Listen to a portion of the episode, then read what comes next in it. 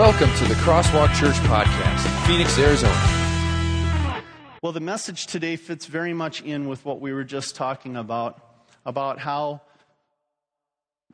the gift of faith, the gift that precedes faith, what we believe in, Jesus' Son as our Lord and Savior, all those true are truly free things to us. We do nothing to earn our salvation. We did nothing to earn God's love that caused Him to send Jesus uh, for us so that, so that He could be that great Christmas present for us. That being said, we all know that once we begin to walk with Christ, it can sometimes be flat out tiring. In fact, you might even say it can be exhausting. Think about some of the words in the Bible that are, that are used, for example, to describe the Christian walk. What does Paul say? He says, I have run the race. How many of you have ever run a, a 400 or 800 meter race? How do you feel at the end of 400, 800 meters?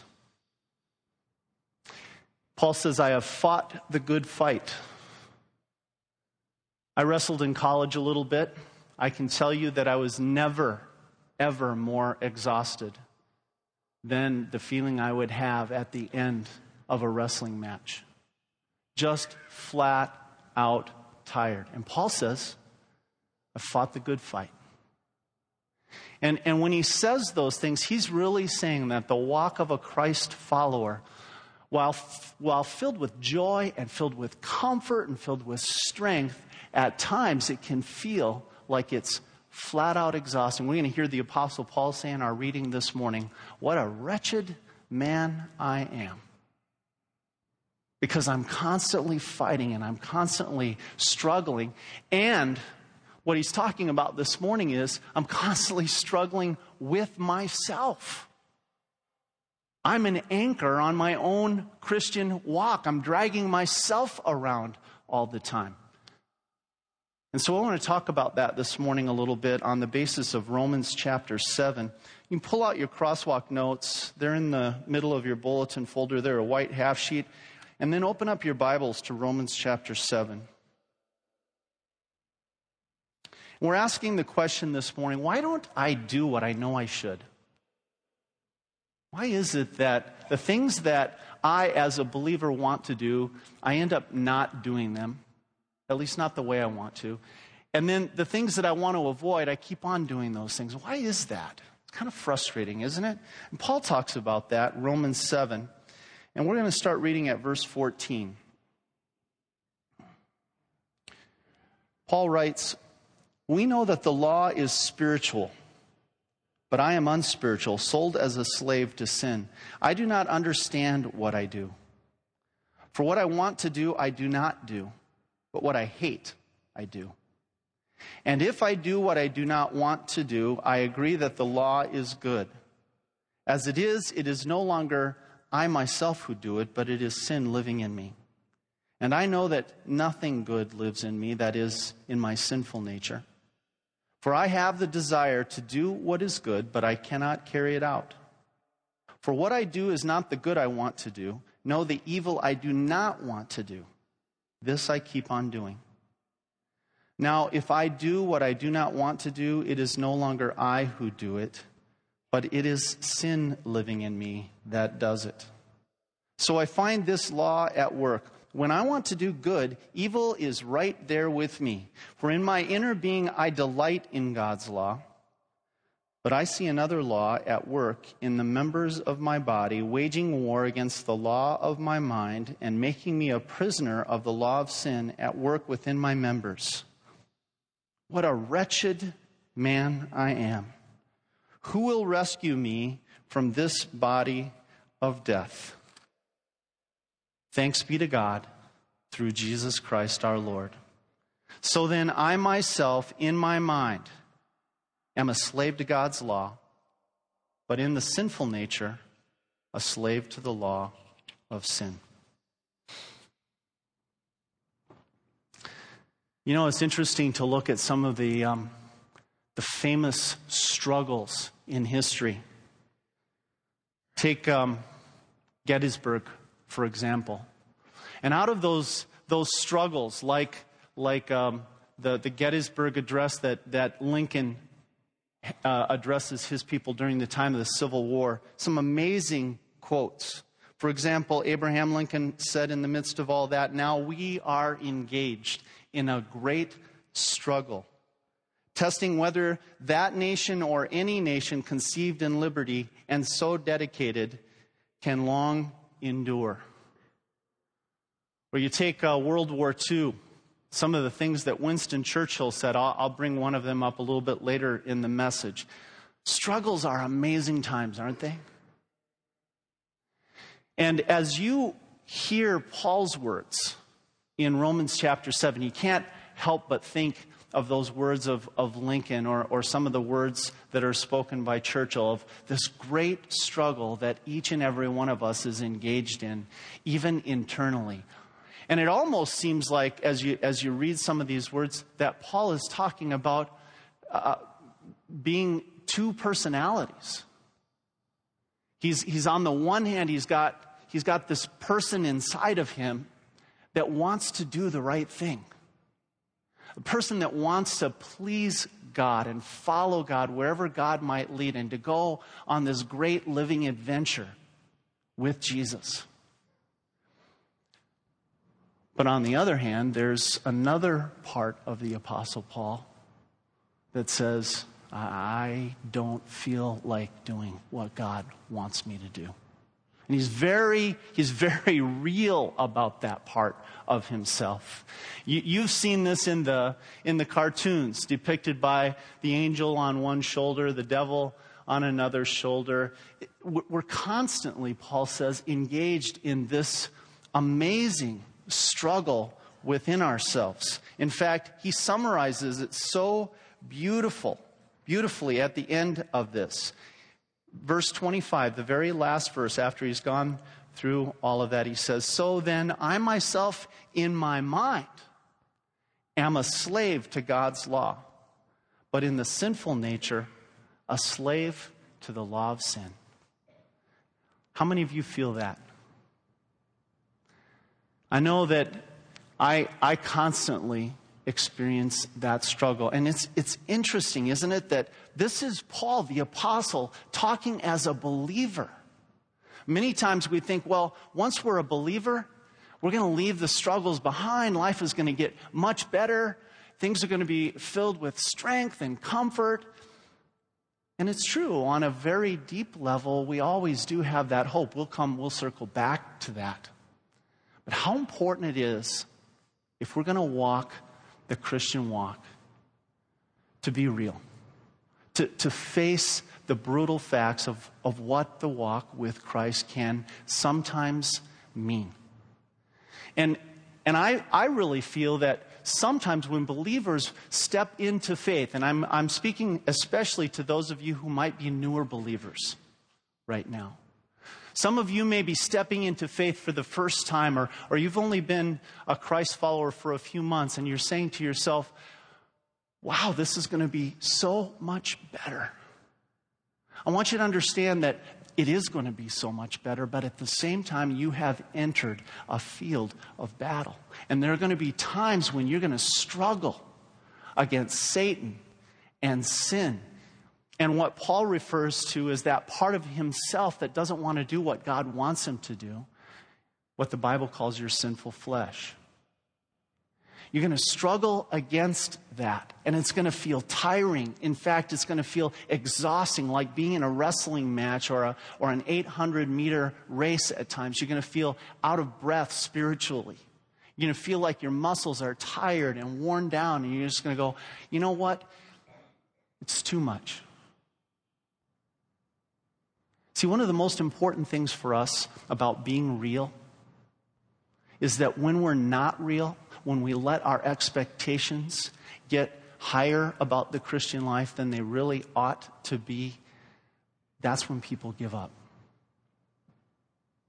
And one of the most important things for us as Christ followers is to understand never, ever, ever give up.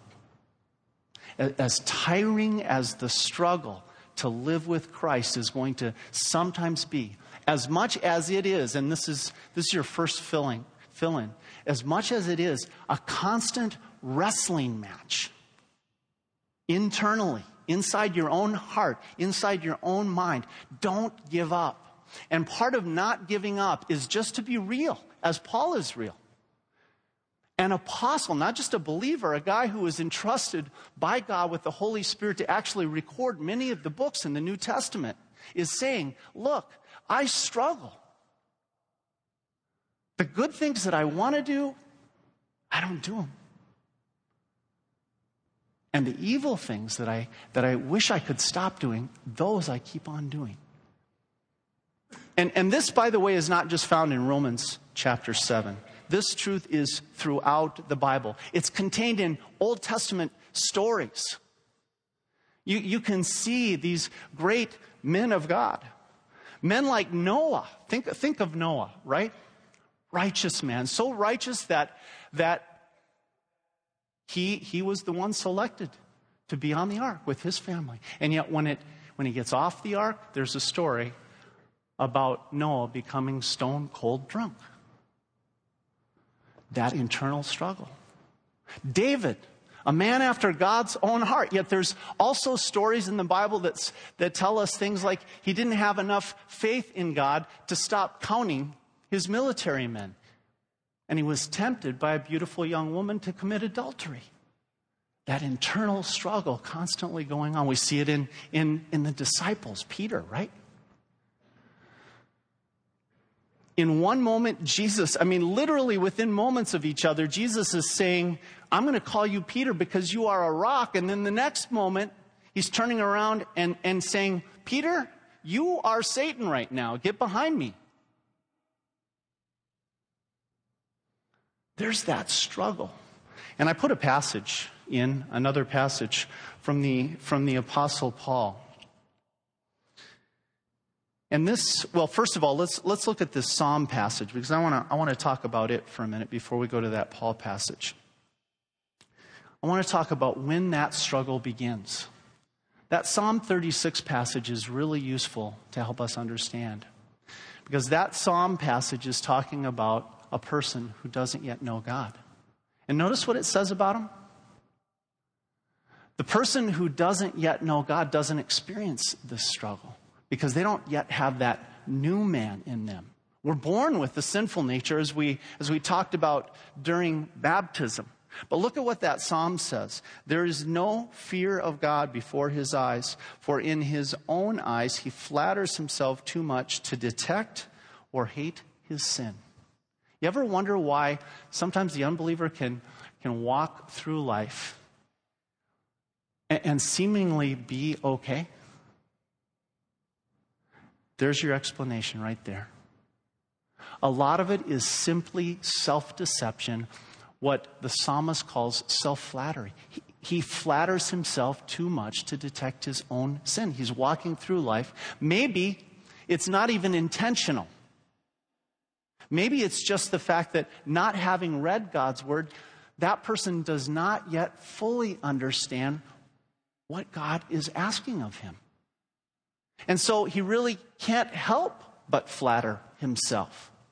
Because he doesn't know what God's expectations. You know the expectations of the world and God's expectations don't always line up with each other. Just take the simple thought that Jesus says, you know what? If you hate a man, you've already murdered him. Most people in the world, not knowing what Christ considers to be sin, would say, those are two completely different issues, right? For me to just think some hateful thoughts but do nothing about it, why, who doesn't do that? Who would call that sin? I haven't lifted up a knife or pulled out a gun on the guy. I've only thought a few angry, hateful thoughts. Most people would rationalize it and downplay it. That's just one example of what we're talking about. But once we become a believer, right, that's when the struggle begins. Because that's when we start to dig down into God's Word and realize all the things that God expects and requires of us, all the things that can hurt God's heart and make God angry. And that's when we go, oh man. And moreover, when we become Christ followers, that's when the Holy Spirit comes into our heart and that new man is planted in our heart by believing the gospel message, the good news of Jesus, that I'm a forgiven sinner, right? And that's what really motivate us, motivates us and says, and, and says to our hearts live a thankful life, live a grateful life. Think of what God has done for you in forgiving you your sins. And, and that's when the, the struggle begins. And that's when the description of what Paul says in Galatians chapter 5, 17 comes into play. For the sinful nature desires what is contrary to the Spirit, Paul writes and the spirit what is contrary to the sinful nature. They are in conflict. Would you circle that word conflict? Because that's what we're talking about here. You, as a Christ follower, filled with the Spirit through faith in the gospel, understanding more and more every day what God's law says as your guide, you are in a conflict internally.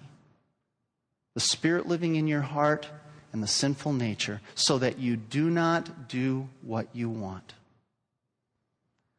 So here's the thing one of the keys when you're going to feel exhausted with this struggle to not quitting is to simply understand that what we're going through is common experience. The very first point I want everyone to understand is I am both a saint and a sinner at the same time. I'm both a saint and a sinner at one and the same time. Just like Paul said, so then I myself in my mind am a slave to God's law, but in the sinful nature, a slave to the law of sin. Have you ever seen the, the Jim Carrey movie Liar, Liar? I love that movie because it does a great job of kind of putting on display this internal struggle that goes on in our hearts. There's this scene in the movie Liar, Liar where his son, after his son has made a birthday wish that his dad would stop lying. In fact, when he's asked, when the, when the son is asked in school, what does your dad do? He says, and my apologies to the lawyers in here, he says, my dad's a liar. And uh, of course, it's not about him being a lawyer. It's about the fact that Jim Carrey cannot ever tell the truth in this movie. He can't tell the truth. So his son, who is missing his dad at the birthday party, makes this birthday wish. And he says, I wish my dad would stop lying. So shortly after that, Jim Carrey's in his office and, and he's, he's getting the fact that he can no longer tell a lie. So he takes a pen and he goes, I am going to tell one lie. And it's, it's, a, it's a blue pen, so he's trying to say this pen is. He wants to say it's red. And he does everything. He struggles to say that the pen is red. And pretty soon his whole hand is flying around. And he takes his hand and he puts it down and he tries, and he, he can't even look. He's trying with all of his strength to write red. And when he looks down, on the sheet of paper are the words royal blue. And then he just, you know, he does the typical Jim Carrey acrobatics and he's underneath the, the, the desk struggling with himself, right? And when he pops up his head from behind the desk, all over his face are the words blue. What a great picture of the struggle that we, that we go through, the, the struggle between the old Adam and the new man, and how even when we want to do the best, there are times in our lives when the sinful nature, uh, it's just going to grab control of us, even as believers. Those of you who are veteran believers, who have been around in the game of walking with Christ for a long time, you know this, don't you? That as you grow in your maturity, you are going to learn more and more and more about God and, and what He wants you to do. One, one of the things, and, and I say this quite frequently here at Crosswalk, that we want for all of you is that you be fully developed followers of Christ. And that means fully leaning on Jesus, fully dependent on Him, putting all your hope and trust in Him because that's where your strength is. And, and, and it also means learning in that trust to walk more and more the way Jesus walks, right? To follow God's will and to follow God's law. And why do we do that? You know, one of the things I love about that Jim Carrey movie, Liar, Liar? How does Jim Carrey get to be honest? I told you a moment ago. It was the son's birthday wish. We're about to celebrate the son's birthday, aren't we? And each and every one of us has been blessed by Jesus' birthday. What an amazing season of the year that this is, that we get to celebrate that God Himself became a man so that in taking on our flesh, he could offer his body up for us. He could shed his blood for us. In being true God, he could walk in our flesh perfectly. And, and all those things that we wish we could do, but don't. And all those things that we wish we could avoid, but we keep on doing. Jesus, as true God, and true man walked every step of that perfectly. When Jesus said, The things that I want to do, he did them.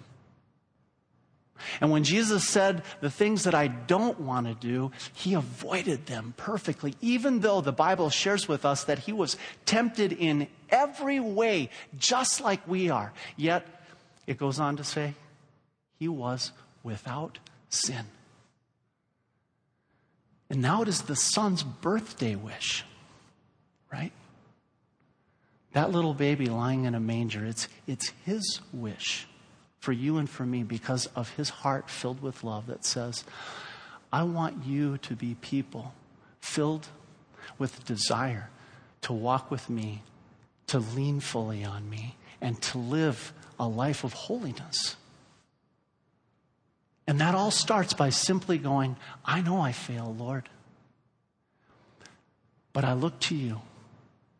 Will you give me all that righteousness that you built up?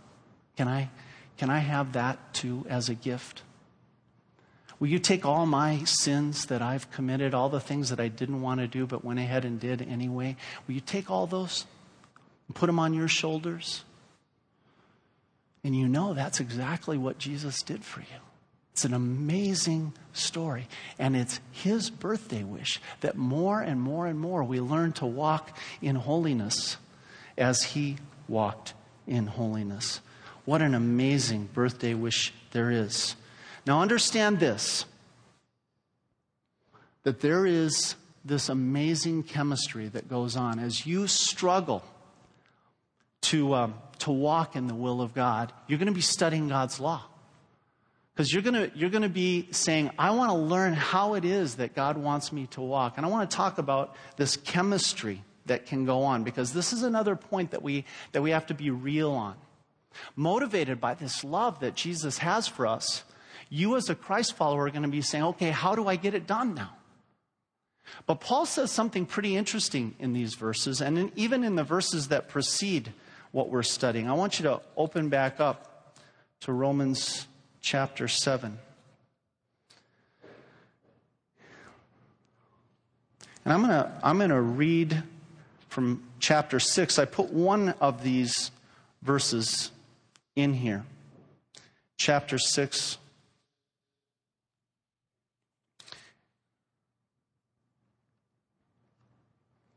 Okay. If we have been united, this is starting at verse 5. If we have been united with him like this in his death, we will certainly also be united with him in his resurrection. Means when we were baptized, that just as Jesus rose from the grave, we rise to a new life. You can study that in the context. For we know that our old self was crucified with him so that the body of sin might be done away with, that we should no longer be slaves to sin, because anyone who has died has been freed from sin. And he goes on to say things like So don't offer the parts of your body to sin as instruments of wickedness, but rather offer yourselves to God as those who have been brought from death to life. But then look at this passage that I put in your crosswalk notes. But sin, seizing the opportunity afforded by the commandment, produced in me every kind of covetous desire, for apart from the law, sin is dead. By the way, that should say Romans 7 8. You know what he's saying? He's saying, even though you have been crucified with Christ, when you start to try to follow God's law, there's this amazing interaction that goes on between the law and your sinful nature.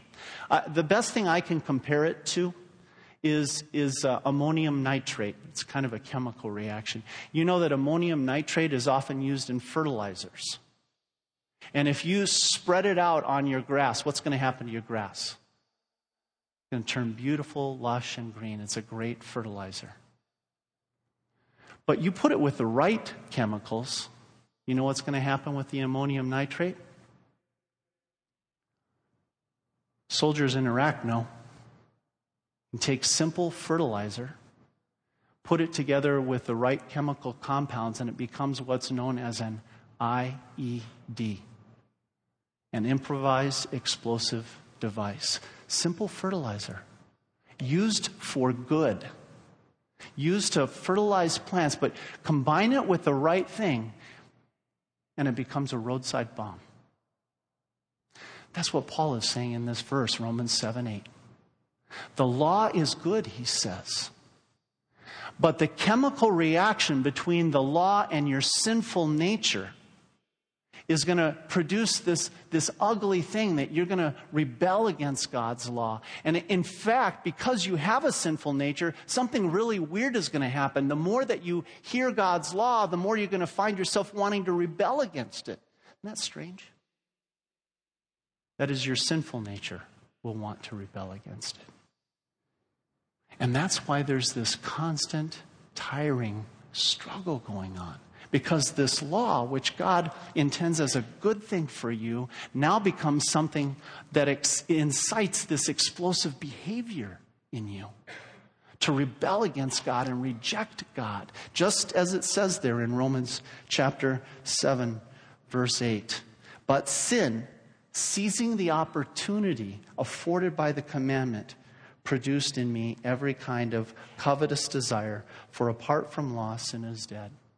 It's like the false teachers that Peter talks about in his letter. He says, Watch out for false teachers because they're going to promise you good things, but in the end, what they want is your destruction. Inside of each one of us, in that sinful nature, is an internal false teacher that wants to take something good, God's law, and turn it into something destructive in your life. Look what it says in 2 Peter 2:19. They promise them freedom while they themselves are slaves of depravity, for a man is a slave to whatever has mastered him. Here's my point. We all have this inner sinner, the sinful nature. And we have to be very careful because we have to understand that in this wrestling match, if we're not very, very careful, that inner sinner can flip us on our back and be right on top of us and be close to pinning us. We have to be very careful that we get up every morning and we say, I'm going to fight that guy. And that's what's so tiring sometimes about the Christian life. It's what's so exhausting about it is every morning you and I we are engaged in this amazing struggle. But it is a struggle worth fighting. I, I, I said before that I would, I would talk a little bit about Winston Churchill. Think about Winston Churchill, right? The Nazis were coming. And, and they didn't have any choice about it. Would Winston Churchill have ever gotten up and said, you know, it's not a struggle. England is not a struggle worth fighting anymore. I'm sure there were times when he felt exhausted, where he looked at the casualties and he almost lost hope. Right? But do you know that during some of the darkest days of World War II, out of that came some of his most determined words? And that's what God wants from us. Out of our darkest days in this battle, in this struggle, in this wrestling match, God wants to give you His Spirit so that you stay determined to keep fighting no matter what. Losing, and we have to remember this losing to sin and Satan and the sinful world around us is just not an option. The cost is too dear. So be determined to fight. And that's our, our second point. Your inner sinner, though not really you, your, your true self is your new man. He can gain control of you. Listen to what uh, Winston Churchill said in those dark days. I love this quote. Even though large tracts of Europe and famous countries have fallen in Europe, or may fall into the grip of the Gestapo and all the apparatus of Nazi rule, we shall not flag or fail, Churchill said. We shall go on to the end. We shall fight in France. We shall fight on the seas and the oceans. We shall fight with growing confidence and growing strength in the air. We shall defend our island, whatever the cost may be. We will fight on the beaches. We will fight on the landing grounds. We will fight in the fields and in the streets. We will fight in the hills. We will never surrender. Now, that's a man who was determined. And that's the kind of determination that God wants all of us to have in the fight against sin. So here's our final point. How do we get that kind of determination? Where does that, where does that come from? How do we get that kind of fight to say, I'm not going to surrender no matter what the cost? It's, it's too important. Well, take a look at what it says in Galatians 2:20. I put this one in your crosswalk notes. Paul writes, "I have been crucified with Christ.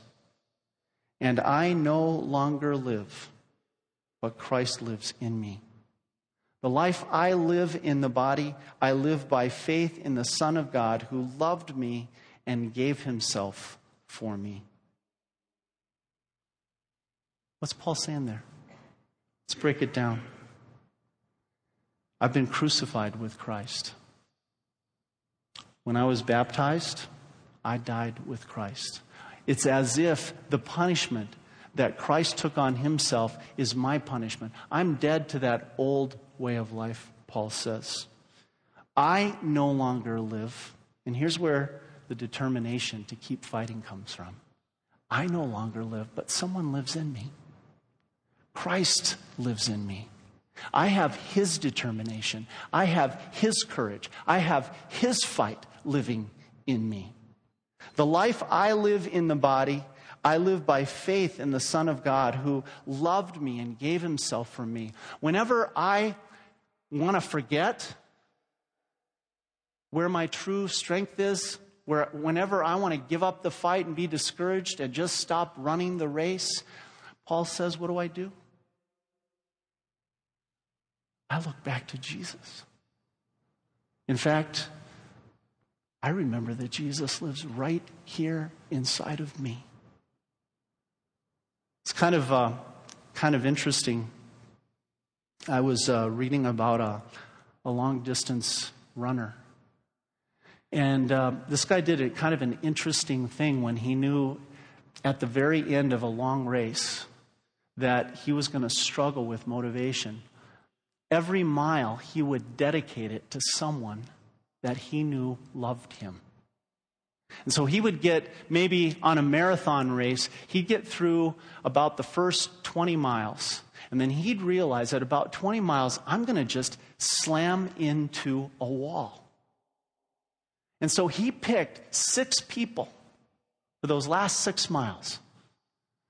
And he dedicated each one of those last six miles to one person after another who he knew loved and supported him and were there for him no matter what. And so he'd go into t- mile 21 and go, he'd just be thinking about that person so that he, he wouldn't give up. And then you go into mile 22 and you think about the next person. You see, that's what Paul is saying here, right? Only it's not a person that he's thinking about. He's thinking about Jesus, the one who went to the cross for him, the one who came as that little baby in a manger. And he's going, that's where my strength is to keep on going, his love for me. The fact that he literally comes to live inside of me, he's my strength. There's a, an important crosswalk value. I, I put it in your crosswalk notes. It's the very last crosswalk value. Those of you that have been to 101 class have heard this. It's the final one, and in some ways, I think it's the most important one. Hope, persevere always, never give up. That's the value. You know where all that leads? Leads to this thought I believe the struggle makes me stronger. Yes, there's times when the struggle is tiring, when you want to give up, when you want to say, I'm not going to church anymore. I'm, I'm done with that. Better to sleep in on a Sunday morning. No more growth groups for me. Ugh. Can't be around those Christ following people anymore. All kinds of thoughts like that run through your head. And when you want to give up, when you get tired and beat down, remember Christ in those last miles of the race and keep putting Him in front of your eyes, what He did for you, His love for you, His sacrifice for you. Our third point is very simple.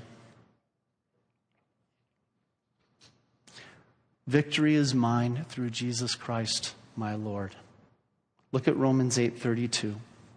You see, you really can't lose. The crown is already yours. He who did not spare his own son, it says, this is Paul in the very next chapter, but gave him, him up for us all, how will he not also, along with him, graciously give us all things? Paul the Apostle, Romans chapter 7, going, wow, this is a struggle. But read on to Romans chapter 8, and he's like, the victory is ours. I don't know if you ever get a chance to watch something like uh, the Hawaii Iron Man. It's kind of on right now on ESPN. Happened to see it a few days ago. They were playing it and one of the most amazing pictures as you watch that hour long show is the picture of people crossing the finish line. Watch them. Some of them cross the finish line like this with their arms held high. They look like they're strong. Some of them, some of them get across the finish line and collapse into someone's arms and they just bawl. Some of them, and you've seen pictures of these people, are coming up to the finish line like this. Right? I mean, their bodies totally spent from 26 miles of running a marathon. There's amazing joy on every face, no matter how they feel physically, mentally, emotionally, when they cross that finish line. And it is a picture to behold. When I was watching that the other day, I was thinking to myself, wonder if that's going to be the look on my face. when I cross the line into heaven. Wonder if that's going to be the look on my friends' faces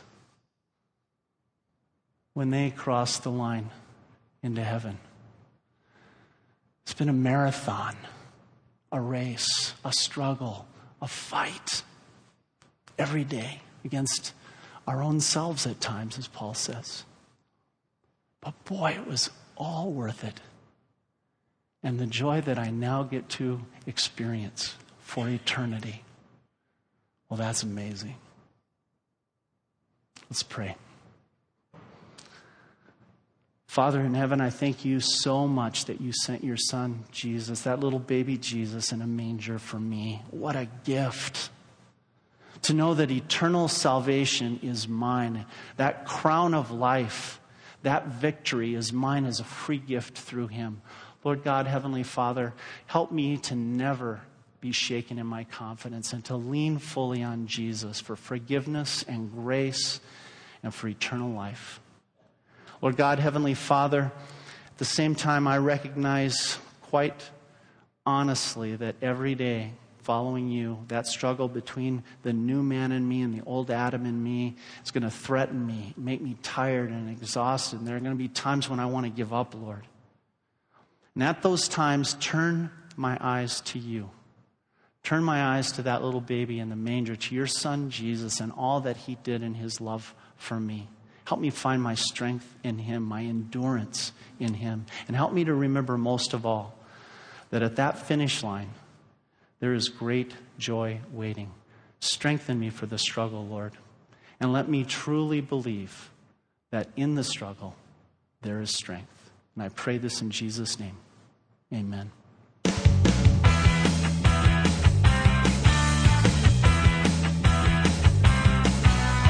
Thank you for listening to the Crosswalk Church podcast. For more information, visit us at crosswalkphoenix.com.